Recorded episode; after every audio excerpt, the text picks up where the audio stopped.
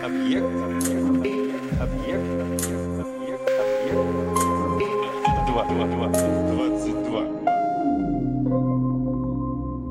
В смысле? Существуют, казалось бы, настолько очевидные элементы, что и возвращаться не стоит, но каждый раз, когда я вижу заголовок, подобный тому, что привлек меня сегодня, я уже не думаю первым делом, ну, мол, и что, а надеюсь, что за внешней простотой будет таиться гора самоцветов. Ну, правда, ну что интересного может быть во фразе «ученые выяснили, что собаки умеют ревновать»? Вот мы сами этого не знаем. Любой владелец собаки может рассказать вам тысячу историй про то, как его собаке не нравится, когда он вдруг общается с другими. А количество роликов в Инстаграме о ревности собак, кажется, уже превышает э, количество роликов о тупицах. Да и исследования подобные уже проводились. Но вот здесь я почему-то не прошел мимо и был вознагражден. Сюжет. Исследователи из Новой Зеландии провели эксперимент с животными, чтобы выяснить, как они будут реагировать на другое животное – а как на нечто невразумительное, а именно на флисовый цилиндр. Хозяевам велели гладить то, внимание, искусственную собаку, ну что такое игрушечное, то флисовый цилиндр, совсем не напоминающий собаку, а испытуемая собака за этим наблюдала как бы со стороны, из-за перегородки. Ну, то есть ее к хозяину сначала не пускали, а когда барьер убирали, собака набрасывалась на искусственную собаку куда яростнее, чем на цилиндр. Ну, то есть в случае реальной конкуренции ярость испытуемых собак была куда выше. Хотя, в общем, и то игрушка – и то игрушка, и то что-то невразумительное, и это что-то невразумительное. Ну, казалось бы, еще раз скажу, ничего нового. Еще в 2014 году было доказано, что собаки склонны показывать ревнивое поведение, когда их хозяева обращают внимание на искусственных собак, по сравнению с несоциальными объектами. И тогда же предположили, что ревность является потенциальным фактором агрессии или эмоционального напряжения у собак. И это связано не только с другими собаками. Ну, мы с вами знаем, что собаки – животные социальные и подчиняются групповой иерархии. Если в доме появляется, ну, допустим, ребенок, новый ребенок, то это может нарушить иерархию, и собака станет вести себя иначе, чем предполагалось. И вот ученые выявили три главных признака ревности у собак. Первое – Ревность проявляется только при взаимодействии хозяина с потенциальным конкурентом. Второе. Ревность – это следствие такого взаимодействия, а не простого присутствия рядом. И третье. Ревность продолжается даже тогда, когда взаимодействие происходит вне прямой видимости. Понимаете, да? Это значит, что собаки не просто испытывают чувство ревности, но и, видимо, могут представить и даже оценить вызывающую ревность социальные контакты. Может быть, поэтому многие собаки, увидев на улице себе подобных, начинают э, неистово лаять, рваться с поводка, может быть, это не столько связано с территорией, это не битва Годзиллы с Кинг-Конгом, а простая ревность, чтобы, не дай бог, хозяин не стал взаимодействовать с другой собакой. С одной стороны, это несколько противоречит первому пункту о том, что ревность проявляется только при взаимодействии хозяина с потенциальным конкурентом. С другой стороны, что мы будем делать с выводом о том, что собаки, видимо, могут представлять и даже оценивать вызывающие ревность социальные контакты, то есть мыслят куда-то в будущее. Поэтому черт ее знает, что она там себе в голове нафантазировала. Нужен ли повод для ревности – вопрос не праздный. Возникает ли ревность в тот момент, когда и повода нет, или это внутреннее состояние никак не зависящее от внешних факторов, или наоборот, только от них и зависящее, но тогда от каких конкретно факторов? Начнем, пожалуй, со словарей, чтобы не заплутать э, в понятиях. Ну, вот, например, Ушаков пишет, что ревность – это страстная недоверчивость, мучительное сомнение в чьей-нибудь верности, в любви, в полной преданности. Хотя потом он э, соединяет это понятие с понятием рвения, ну, правда, помечаю уже как устаревшие. И современные словари с вот этим рвением, конечно, уже совсем не согласны. Малый академический словарь тоже упирает на мучительное сомнение в чьей-либо верности, любви, в полной преданности. Это подозрение в привязанности, в большей любви кому-либо другому. И вот прочие толковые словари в целом с этим согласны. Но вот несколько заманчивых и местами дерзких современных определений. Ревность – защитная реакция на предполагаемую угрозу ценным отношениям, возникающую из ситуации, в которой участие партнера или другого человека противоречит определению их отношений ревнующим человеком. Или Ревность – это любая отвращающая реакция, которая возникает в результате экстрадиадических отношений партнера, которые, как считается, могут иметь место. Уж не знаю, надо ли пояснять слово «экстрадиадический», но окей, в, в скобках э, напомню, что экстрадиадический э, означает «сторонний» ну, если совсем простым языком.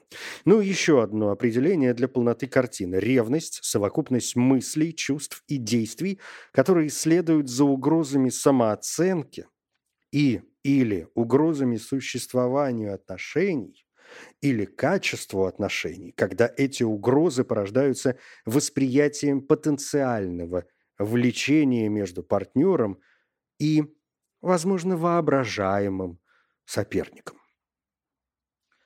Философский словарь Спанвиля поясняет, что ревность иногда служит синонимом зависти, но чаще употребляется в значении одной из форм или разновидностей последней, да и в некоторых языках, как мы знаем, э, ревность и зависть порой обозначаются одним словом. Возможно, такое смешение зависти и ревности происходит потому, что люди могут испытывать и то, и другое одновременно. Человек может завидовать характеристикам другого человека, богатству другого человека. И этот другой человек может также оказаться и романтическим соперником. Мы можем завидовать э, привязанности, которую партнер испытывает к сопернику, привязанности, которая с э, нашей э, точки зрения должна быть направлена только на нас, ну, то есть только на меня. И хотя популярная культура часто использует ревность и зависть как синонимы, современные философы и психологи выступают все-таки за концептуальные различия. Ну, вот, например, философ Джон Роулс говорит, что ревность включает в себя желание сохранить то, что у человека есть, а зависть – это желание получить то, чего у человека нет. Ну, то есть ребенок ревнует родителей к брату или сестре, но завидует новому велосипеду друга. Завистник стремится к обладанию тем, чем он не располагает, и что уже есть у другого. Ревнивец хочет один владеть тем, что, по его мнению, принадлежит ему. Ну, то есть завистник страдает от отсутствия чего-либо, а ревнивец – от нежелания делить это с другим.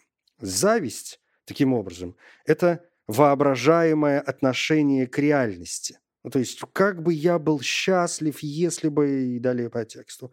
А ревность, наоборот, скорее реальное отношение к воображаемому. Какое несчастье, что вот я и, и все, и далее по тексту. Ну, то есть у зависти оказывается больше общего с надеждой, а у ревности со страхом. Социальный психолог Гаррет Паррот обращает внимание на отдельные мысли и чувства, возникающие в результате ревности и зависти. Ревность, по его мнению, включает страх потери, подозрение или гнев по поводу предполагаемого предательства, низкую самооценку и печаль по поводу предполагаемой потери, неуверенность и одиночество, можно загибать пальцы, страх э, потерять важного человека из-за другого и недоверие. А опыт зависти предполагает чувство неполноценности, тоску, обиду на и внешние, конечно, тоже обстоятельства, неприязнь к человеку, к которому мы испытываем зависть, потому что э, в ревности мы все-таки говорим о приязни, а то и о любви, пусть болезненной, очень сложной, но все-таки какой-то любви. А зависть – это неприязнь к человеку, к которому мы испытываем зависть. При этом это может сопровождаться чувством вины за то, что мы испытываем это чувство. Кроме того, печаль по поводу чужих достижений – но тут же мотивация к совершенствованию и желание обладать качествами соперника. Коротко говоря, современная психология полагает, что ревность – это естественная реакция на угрозу потерять важные межличностные отношения, и, видимо, ревность так или иначе присутствует в каждом из нас, причем независимо от разных факторов, от социального, от экономического положения или способа нашего воспитания, и может проявляться даже очень самоуверенных людей – некоторые личности, столкнувшись с ревностью, удивляются, что у них она вообще есть. Ревность связана с эгоизмом, стыдом, чувством справедливости и особенно проявляется при появлении ситуации или человека, которых наши внутренние «я» классифицируют как более доминирующих и способных к соперничеству, мы чувствуем себя оскорбленными и включаем механизмы, заставляющие нас давлеть над другим человеком, а это может быть и ограничение контактов, и преследование, и изоляция, и, конечно, поиск доказательств вероятной измены. Исследования показывают, что э, ревность вызывает два основных момента. Первый – потеря отношений будет означать потерю вознаграждений и преимуществ, которые эти отношения принесли. Мы больше не сможем общаться, разговаривать, э, спать вместе, проводить приятное время, делиться э, хорошими эпизодами жизни или, наоборот, проблемными эпизодами, да, сочувствие какое-то получать со стороны близкого человека. И второй, возможность потери понижает самооценку, уверенность в себе. Ведь э, я, каким-то образом должен признать, что вот тот новый интерес, он лучше меня. И речь здесь не только о партнере, да, не только о романтических э, взаимоотношениях, не только о любовных делах. Это может быть новый родившийся все тот же самый ребенок, младший брат или сестра, или вот жена вдруг э, выходит на работу и уже меньше времени проводит дома, она сосредотачивается на карьере, или вдруг заводит новых прекрасных подруг, ну, то есть ситуация создается и рабочей средой, и дружескими, и семейными причинами, даже если они не имеют прямого действия.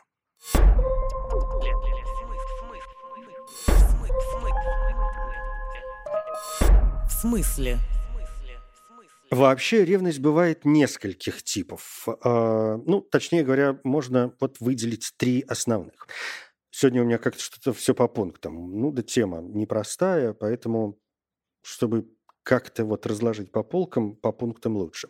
Значит, первое – это ревность к общению, собственно, да, это вот та самая ревность ребенку, у которого, например, появляется младший брат, которому его родители уделяют все внимание, и это вызывает большой дискомфорт у старшего ребенка, привыкшего получать от родителей все только для себя.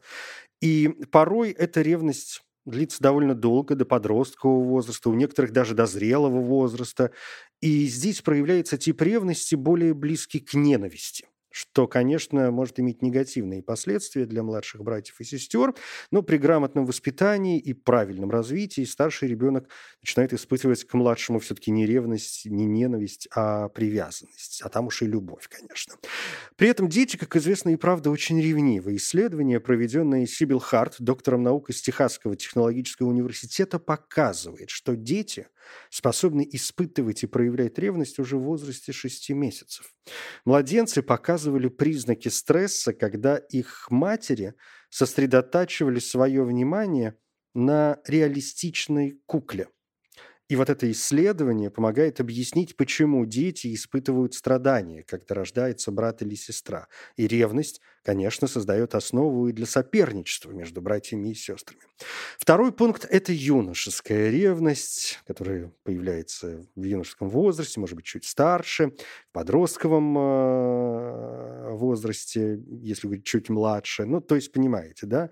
Это тот момент, когда мы начинаем более-менее серьезно искать себе партнера, и в более мягкой фазе, вот здесь можно говорить как раз о зависти, когда, например, у друга уже что-то там есть, а у меня все еще нет.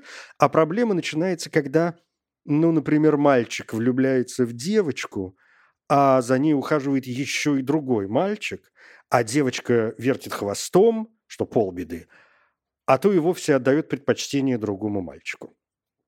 И третий пункт – это любовная ревность, пункт самый объемный. Любовная ревность – это то, что мы чаще всего вкладываем в понятие собственной ревности. И неудивительно, с ней проблем больше всего. И вот здесь есть два подпункта. Ревность романтическая и ревность сексуальная. Это все-таки разные моменты. Секс не всегда романтика, романтика не всегда секс, и все это вместе вообще не обязательно любовь забавно, но если попытаться разделить мужчин и женщин и отодвинуть собственные ощущения, а опереться на науку, то можно найти доказательства того, что мужчины ревнуют сильнее женщин.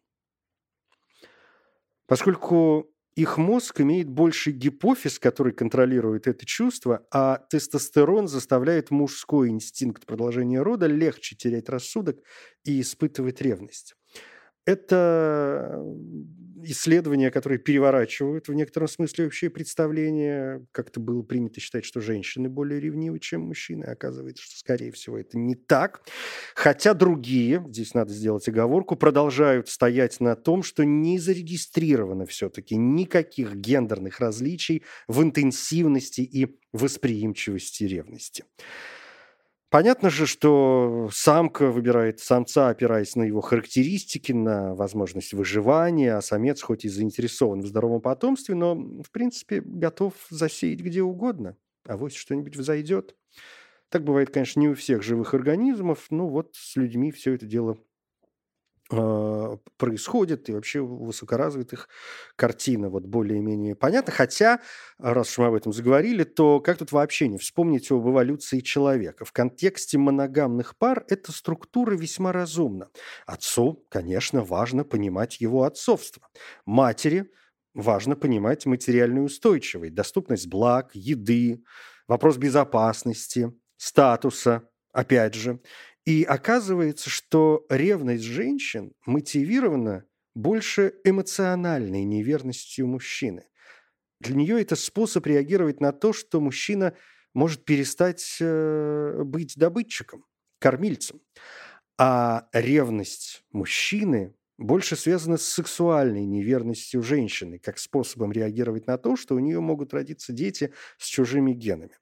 Да и что уж греха таить, конечно, у ревности есть биологические корни, но они, видимо, не так категоричны, поскольку большинство животных все-таки не проявляет ревнивого поведения. Ну, то есть ревность – это, а для некоторых ученых так и только, чисто культурный продукт.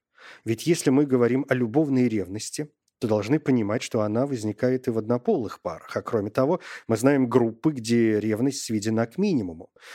И речь в данном случае о немоногамных культурах, в которых биологическому отцовству не придается особого значения. Но тут примеров может быть масса. Например, люди Канелы на северо-востоке Бразилии, и мужчины и женщины там должны быть открытыми, должны быть щедрыми в отношении и своего имущества, и своего тела. И более того, публичное или частное отрицание сексуального желания другого человека считается не только неуважением, но и понятием антиобщественным, а, отношением злонамеренным. И только контакт этих народов с другой цивилизацией, с западным обществом и соблазнами нашими изменил эти обычаи, и вот это уже вызвало желание обладать э, разными э, невиданными штуковинами, товарами, и в итоге вызвало зависть и, конечно, ревность. Но вернемся к разделению, бог с ней, любовной ревности на романтическую и сексуальную. В отличие от сексуальной ревности, романтическая ревность вызвана угрозами личности. Она вызвана угрозами самим отношениям, а не сексуальным интересом к другому человеку. Ну, то есть, если человек ценит долгосрочные отношения больше, чем э, отношения, носящие исключительно сексуальный характер, то такой человек с большей вероятностью будет демонстрировать э, ревность по отношению к эмоциональной неверности, а не физической. А сексуальная ревность может возникнуть, когда партнер проявляет сексуальный интерес к другому. И в сексуальной ревности больше как раз биологии. Она может быть частью механизма, с помощью которого люди и другие животные обеспечивают себе доступ к лучшим репродуктивным партнерам. А некоторые исследования показывают, раз уж мы о биологии, что мужская ревность в гетеросексуальных отношениях может быть вызвана фазой менструального цикла партнерши женщины проявляют больший интерес к мужчинам в фазе предовуляции, и мужчины реагируют на это, используя различные тактики удержания партнерши, и ревность – одна из таких тактик. Женщины, в отличие от мужчин, больше страдают от эмоциональной неверности, чем от физической, вполне объяснимо. Женщины в целом более эмоционально развиты, материнская функция, опять же, направлена на воспитание положительных эмоциональных реакций, и, конечно, эмоциональная измена партнера угрожает самому вот этому самоощущению женщин, ее способности быть таким воспитателем. А у мужчин сексуальная измена ставит под сомнение, помимо всего прочего, еще и его сексуальное мастерство. Ну, то есть, говоря языком предков, угрожает его мужественности. И, конечно, приводит к сильной негативной реакции именно на сексуальную неверность. Ну, мол, что такое? Значит, со мной что-то не так? Значит, я как-то нехорош, раз э, она нашла там себе что-то другое. А эмоциональная неверность с мужчинами в целом, ну, в целом, да, есть, конечно, разные исключения, но в целом переживается более-менее легко. Конечно, угрозу представляют и эмоциональная, и физическая ревность, поэтому мы можем говорить, что изначально врожденных, эволюционно обусловленных гендерных различий нет. И та или иная ревность возникает, когда я, конкретно я, считаю, что есть угроза тому, что мной, именно мной воспринимается как ценность, как э, условие взаимоотношений. И когда отношения или самооценка моя находятся под угрозой, вот здесь и возникает ревность. В смысле? В эволюционной психологии изучают несколько гипотез о сексуальной ревности и снова по пунктам. Первое.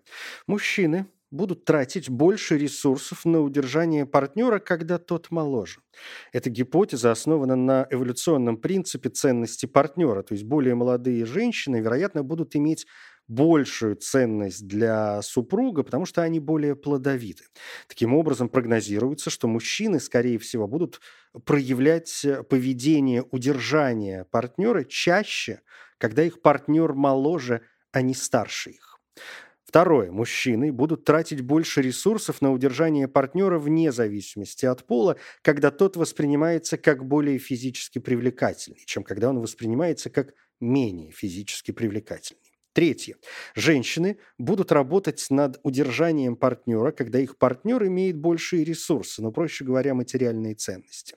Четвертое. Если мужчина считает, что его партнер обладает более высокими ценностями, чем он, то он с большей вероятностью будет прилагать усилия для удержания партнера, чем э, те мужчины, которые считают, что их партнеры имеют более низкую или равную партнерскую ценность. Ну, то есть понятно, чем ваш партнер более успешен с точки зрения конкретно вас и вашего общества, тем больше гипотетических партнеров э, может быть. Риск потери, риск э, измены усиливается. Ну и пятое. Люди, которые подозревают, что их партнеры не верны, с большей вероятностью будут прилагать усилия для удержания партнера, чем те, кто не подозревает, что их партнеры не верны. Но правда, мужчины рискуют, что их заставят растить детей, которые генетически чужие, а женщины рискуют потерять ресурсы своего партнера. При всем при этом этот пятый пункт э, обычно характерен, э, ну не могу сказать только исключительно, но в большинстве для мужчин. Мужчины оказываются здесь в большей опасности. Потому что, правда, кормильца, ну, можно попробовать найти другого. Ну, по крайней мере, можно попробовать. А с генетически чужими детьми уже ничего не поделать. Особенно если не знать, что они чужие. Мы же все-таки об эволюционной психологии говорим. Ужасно интересны коммуникативные реакции, ну то есть то, как мы реагируем на происходящее или не происходящее. Эти реакции призваны поддерживать отношения, уменьшить неуверенность, восстановить самооценку, ну то есть в результате они призваны устранить конфликт и наладить э, наши отношения с партнерами. Я обнаружил две слегка различающиеся линии таких реакций, разбивающих их в одной линии на 6, а в другой на 5 типов, в зависимости, в первую очередь, от степени угрозы, от меньшего к большему. Значит, первая линия предполагает. Снова по пунктам. А. Давайте уже не цифры, а буквы. А. Это избегание или отрицание. В качестве примера можно привести замалчивание, э, можно сделать вид, что все в порядке и так далее. Б интегративное общение, то есть целостный подход. Это взаимное объяснение, это разговор, это вот, собственно, коммуникация. В. Активное дистанцирование, то есть попытка уменьшить привязанность. Можно уйти из дома, например, я уезжаю к маме, вот это вот все, хотя бы на несколько э, дней. Г– это выражение отрицательного аффекта, то есть выражение обиды, плач, показ своего разочарования, показ своей боли, страдания. Д– распределительная коммуникация, это грубое поведение, это оскорбление, это резкие комментарии. И Е – это, собственно, насильственное общение, угроза и применение физической силы. Вторая линия разделяет типы реакции в зависимости от того, на кого она направлена – на партнера или на соперника, и какую цель преследует – поиск доказательств или восстановление отношений. Здесь э, пять, как я уже сказал, пунктов. Пункт А – это наблюдение, и это нацелено в первую очередь на соперника, и ориентирована на открытие, на поиск вот тех самых доказательств. Это такое наблюдение за соперником и попытка ограничить э, его контакты с партнером.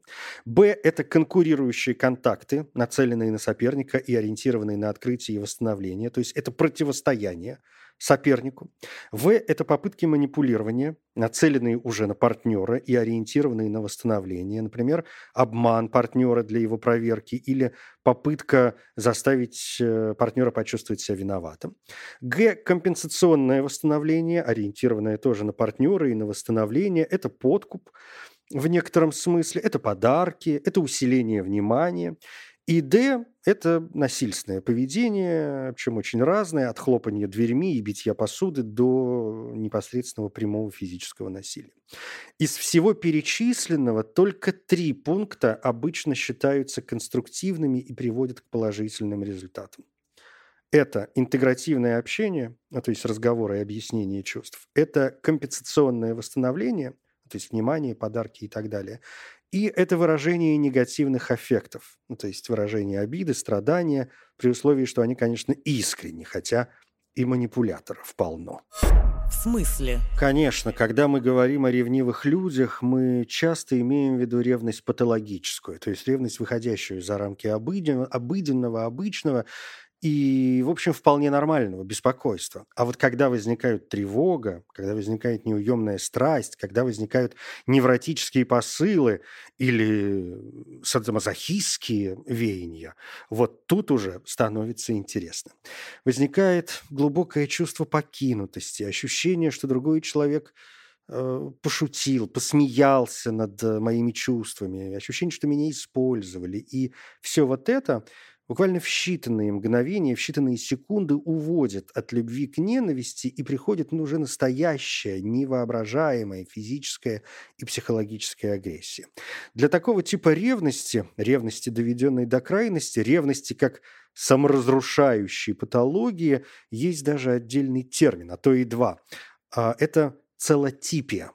Или вот второй термин – это целопатия, целопатия, целопатия, тоже как вам больше нравится, в зависимости от э, того, насколько вы э, в психиатрии профессионал. Люди в состоянии целотипии живут в состоянии несчастья, конечно, куда они погрузились из-за своих подозрений в обмане, которого на самом деле, может быть, и нет. Но кому интересны доводы разума, кому интересны факты, свидетельства – кроме, конечно, тех, что пусть косвенно, но указывают на обман. Крайнюю патологическую ревность иногда называют еще и синдромом Отелла. Это действительно психологическое расстройство, при котором человек буквально озабочен мыслью, что его партнер изменяет, причем реальных причин этому, как правило, нет. И наиболее часто упоминаемыми формами психопатологии при патологической ревности являются бред и навязчивые идеи. Ну, то есть это подтип настоящего бредового расстройства. Человек обвиняет партнера в чем только не, и в неверности, и в каких-то кошмарах, причем опирается на самые ничтожные поводы, на совершенно нормальные повседневные э, события. Э, откуда берется патологическая ревность? Ну, черт ее знает. Мы знаем, что она встречается у людей, неуверенных в себе, или людей э, сильно напуганных, людей, у которых, в принципе, Э, может развиться еще и паранойя. Не исключены нарушения мозговой деятельности. Есть мнение и о старших мужчинах, чья с возрастом ослабевшая сексуальная сила недостаточно для удовлетворения более молодой жены. Патологически ревнивый человек может заподозрить, что ему вводят наркотики или еще какие-то вещества, которые могут э, снизить сексуальные способности. Он может обвинить партнера в самых страшных грехах и даже сам наследить а потом обвинить в том, что партнер принес откуда-то венерическое заболевание. Еще раз скажу, мы не знаем, э, много ли на свете людей с патологической ревностью. Исследования пока вот не слишком глубоки. Но мы знаем, что могут помочь психотерапия и медикаменты, и знаем, что патологическая ревность, вероятно, все же связана с э, нарушением воспитания и усвоения в детстве ценностей терпимости, уважения и признания прав другого человека. Здесь можно было бы поставить точку, но давайте под занавес э, несколько необязательных пунктов, э, раз сегодня еще расскажу все по пунктам. Ну, такая, такая, знаете, все обо всем. Первое. Люди в серьезных отношениях, как правило, испытывают более высокий уровень ревности. Не исключено, что это связано с тем, что такие люди потеряют больше, если их партнер оставит их ради кого-то другого, и поэтому больше беспокоится о неверности. Второе. Опасаясь, что партнер испытает сексуальную ревность, неверный человек может солгать не только для того, чтобы защитить себя, но и чтобы защитить партнера. Третье. Ревность как защита может привести к разным типам поведения, от работы над своим внешним видом, через эмоциональные манипуляции до враждебности и откровенного насилия конкурентам. Ах да, еще можно э, занять э, все его время и не отпускать от себя ни на шаг, чтобы было некогда общаться с другими. Четвертое. Люди с более высоким сексуальным влечением испытывают большее беспокойство при мысли о том, что их партнер совершает сексуальную неверность. Пятое. Мужская ревность снижается по мере того, как снижается репродуктивная ценность женщины. Шестое. Сегодня мы сталкиваемся с ревностью и в социальных сетях, и с ревностью к социальным сетям. И речь как о времени, которое партнер проводит в соцсети, так и о тех конкурентах, которые там живут всем на показ. Ревность в Фейсбуке в конечном итоге приводит к усилению ревности в личных отношениях и снижению самооценки. Вот так-то, детки. Я Евгений Стаховский. Спасибо.